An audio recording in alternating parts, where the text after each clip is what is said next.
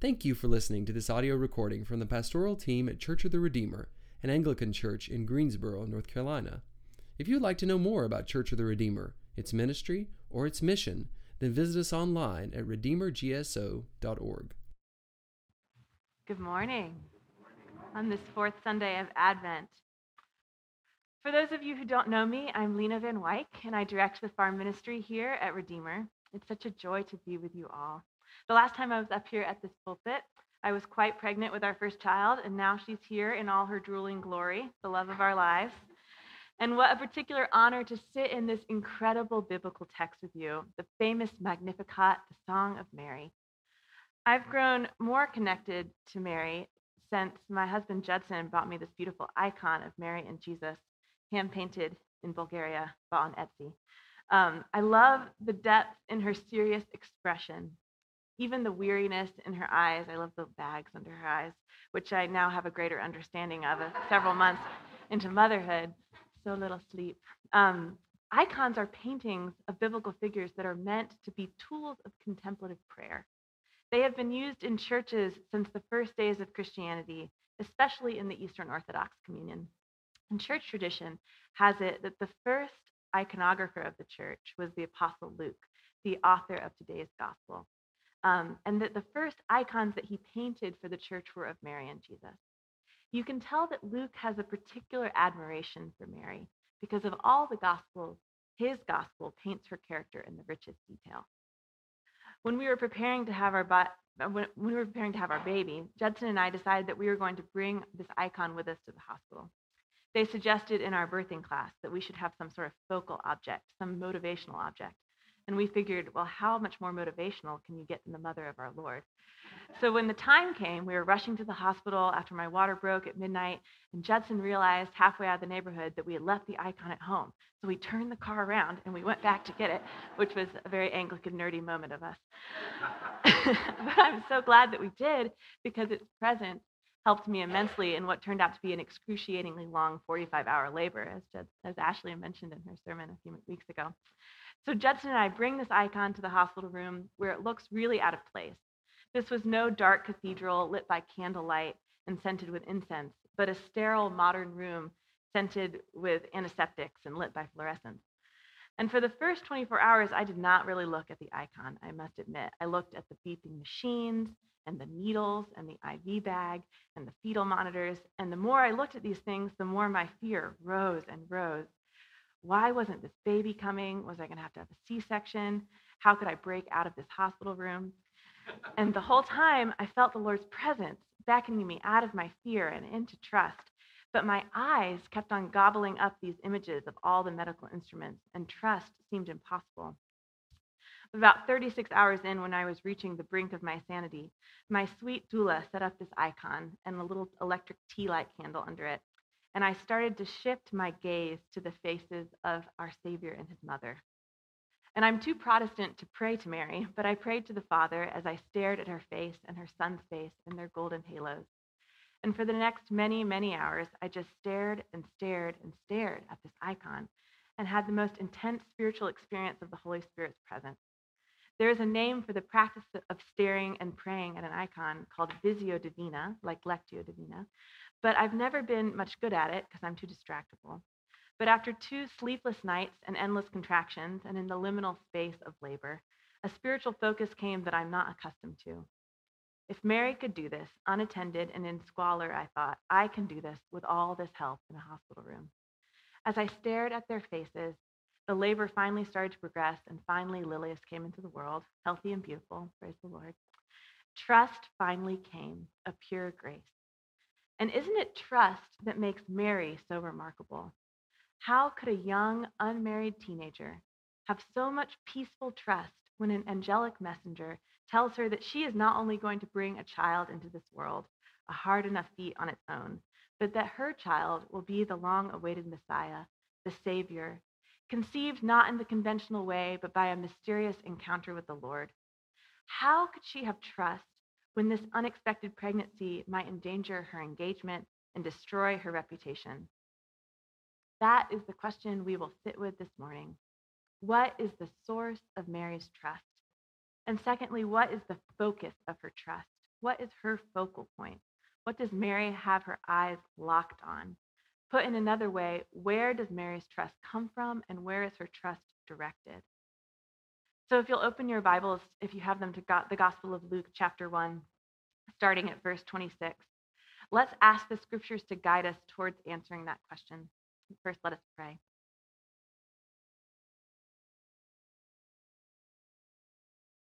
Lord, may our souls magnify you this morning as we let Mary sing to us of your strength and what you have done for us. May we sit in adoration at your feet, Lord. In Christ's name, amen.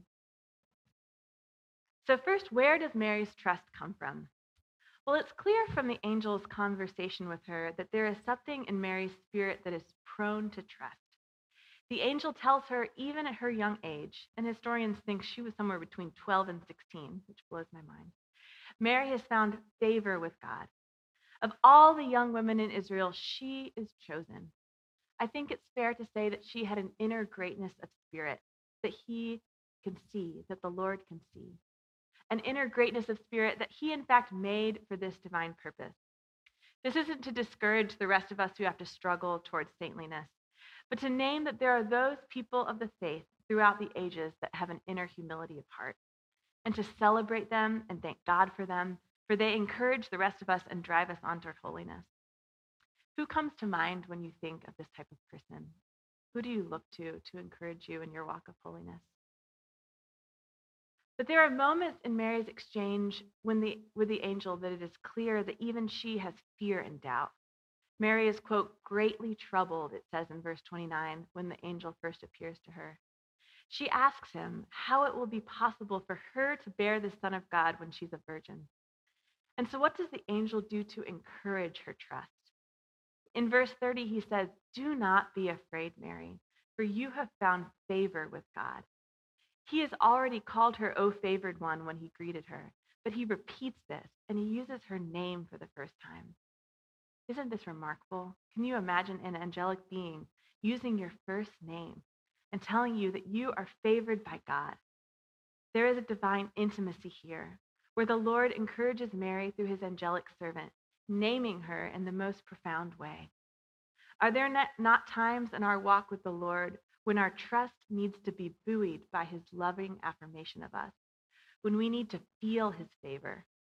When we are gripped by fear, we forget who we are and shame creeps in with its wretched hand. How has the Lord made you feel seen and loved in your walk with him? How has that encouraged your spirit?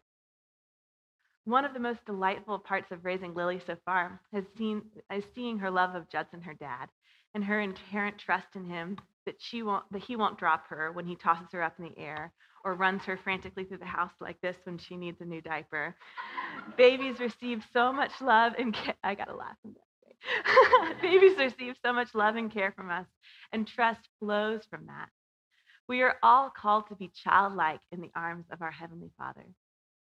Something that really struck me in this passage in the past few weeks is how God always uses, also uses Elizabeth to instill trust in Mary. The divine compassion at work, knowing that Mary needed companionship and human confirmation of this crazy thing happening to her and her body. God does not leave her alone in this holiest of tasks that she has, but he uses her existing family member to come around her, to even journey through pregnancy and birth with her. Mary rushes to be with Elizabeth. Once the angel tells her that Elizabeth, Elizabeth will also bear a son, for, quote, nothing is impossible with God. The Holy Spirit fills both Elizabeth and the unborn John inside her womb when they encounter Mary, and she literally yells out, Blessed are you among women, and blessed is the fruit of your womb. Can you imagine how comforted you, be, you would be by this if you were Mary? Imagine you're a few months pregnant by a miraculous act, and the reality of the situation is starting to sit in. You are how are you going to tell your parents? How are you going to tell your fiance, your community? How are you going to face what might come? Was the angelic visitation just a dream? Are you losing your mind? Then this older woman you trust, she knows. She knows without you even having to say a word. She knows what has happened to you, confirming in your heart that it really is a miracle of God. The Holy Spirit uses others in our life to confirm the particular ways that God is at work in us. It's one of the great joys of walking with the Holy Spirit that when you think you're hearing a word from God, a fellow believer comes up to you out of the blue and says, I'm hearing such and such from the Lord for you. And it makes you catch your breath because it's exactly what he's been putting on your heart. He knows that we need to hear from him in community. So we have a clearer picture of the source of Mary's trust her humility, her affirmation from the Lord, and her confirmation from community. But what exactly is it that Mary's trust will happen? What are the promises she is clinging to? Where is her trust directed? Well, let's listen to her sing. It's so beautiful in the narrative that Mary responds to, to, Elizabeth's poetic prophesying over her with her own poetic song in verses 46 to 55. This song, which Christians have called the Magnificat for a very long time, is one of the most beautiful passages in all of Scripture. In it, Mary encapsulates Israel's longing for salvation and redemption and justice. Mary is joining a tradition of women who sing victorious songs of praise in the Hebrew Bible, specifically songs where Israel is delivered. Miriam, the sister of Moses, sings in Exodus after the destruction of the pursuing Egyptian army in the Red Sea. I love this with instruments in her hand. And then Deborah, the great warrior woman in the book of Judges, she sings a long song in praise of God's victorious deliverance of Israel from the Canaanites. And then Hannah, the mother of Samuel, who Bishop Allen preached about the first Sunday of Advent, she sings a song that has so many echoes with the Magnificat, where the mighty are laid low and the poor are lifted up. And so it is with her ancestors, her foremothers, that Mary sings of the Lord's great deliverance that she trusts will come through the birth of her son, the Messiah. But interestingly, she does not sing of a great battle being won against foreign enemies.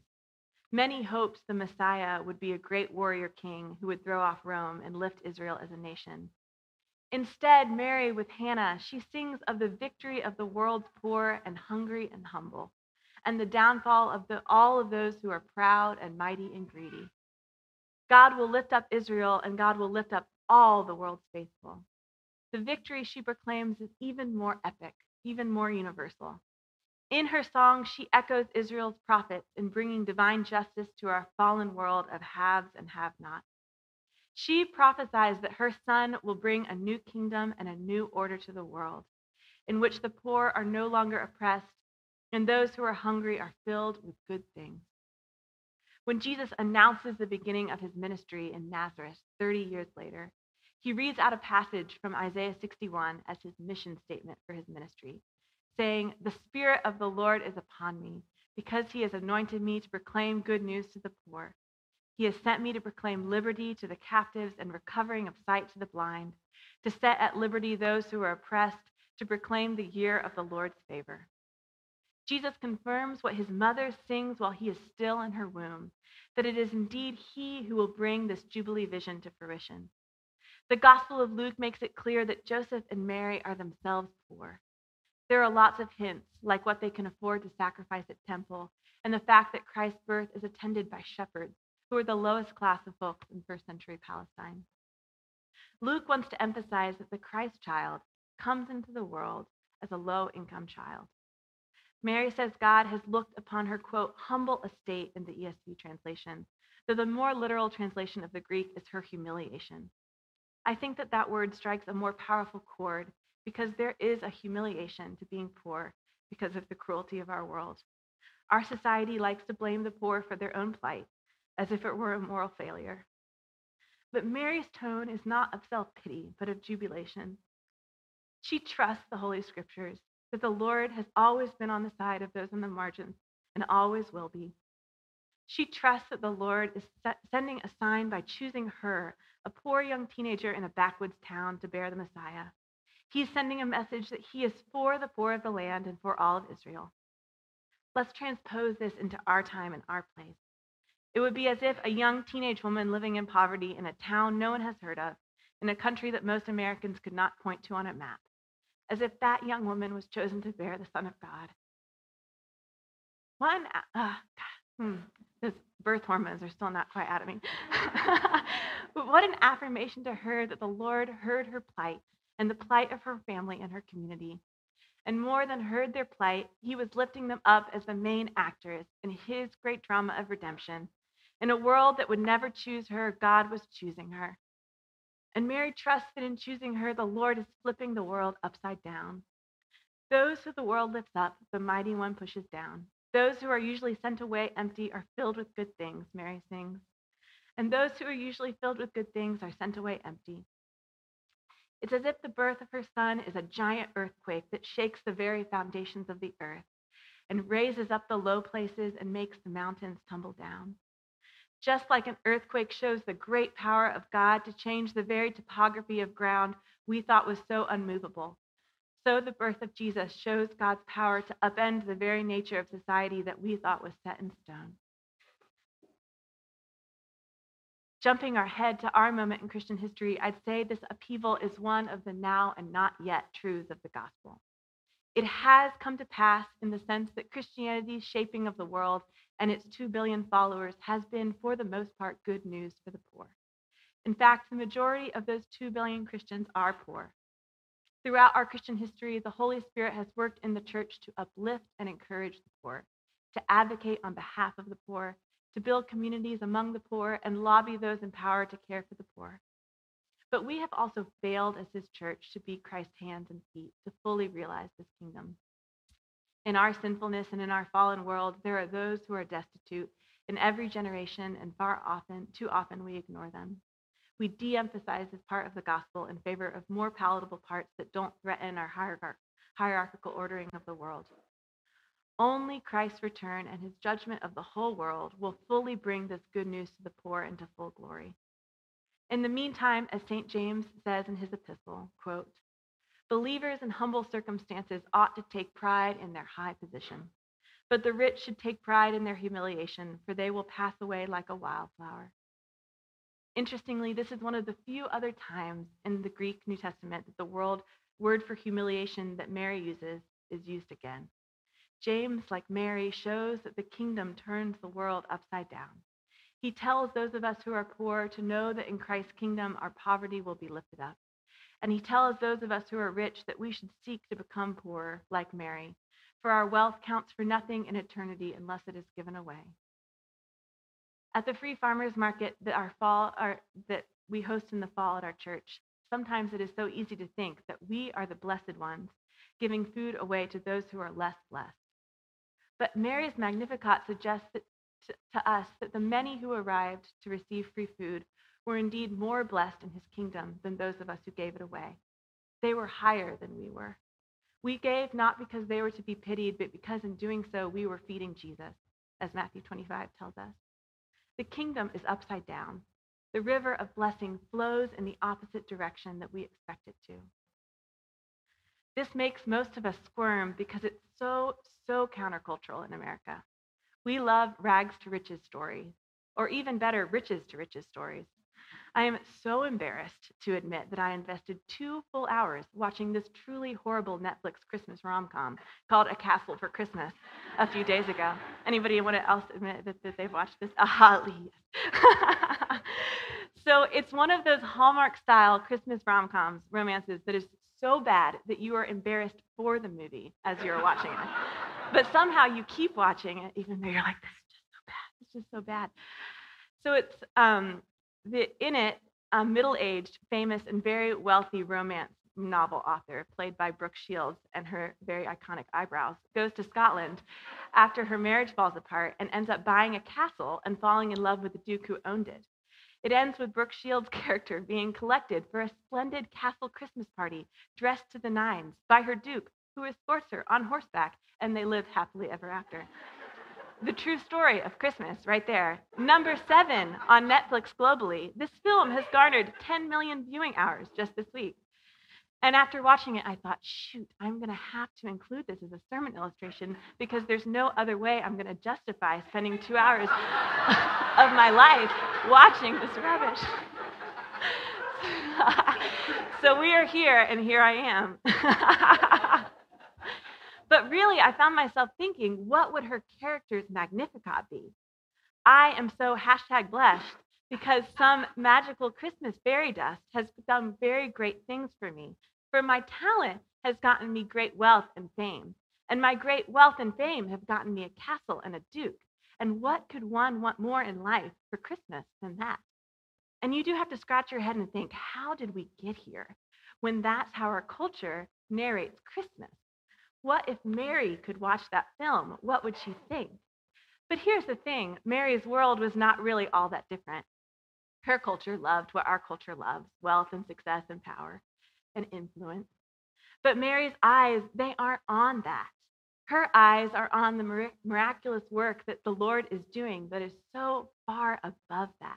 She trusts that God has done great things for her, but not great as the world defines great, but great as God defines great. She trusts that Elizabeth is speaking the truth when she calls her the mother of my Lord. She trusts that the honor of getting to bear God's Son, the Messiah of her people, the Savior of the whole world, that this honor is cause for the greatest possible rejoicing. My soul magnifies the Lord, she exclaims, for behold, from now on, all generations will call me blessed. And isn't that what we do? There have been roughly 50 generations since she sang this song, and every generation of Christians have celebrated her and her son every Christmas throughout the year. We gather, we sing her story, we adore her son. Netflix is going to Netflix, but we, the church, persevere and tell the truth of her story and the truth of her son. Notice Mary doesn't say, All generations will call me amazing. She doesn't point to her own worthiness, but instead to the great gift God is bestowing on her. She points to the mercy that he is granting her and to all of Israel because she and other faithful have feared him. Mary is blessed to be able to carry the Savior of all creation in her body. And it is that blessing that she fixes her gaze on. It is that blessing that helps her endure all the things that will come, from laboring in a stable in a strange city to watching her beloved baby be beaten and crucified. She fixes her eyes on the mighty one, and her spirit rejoices in God, her Savior.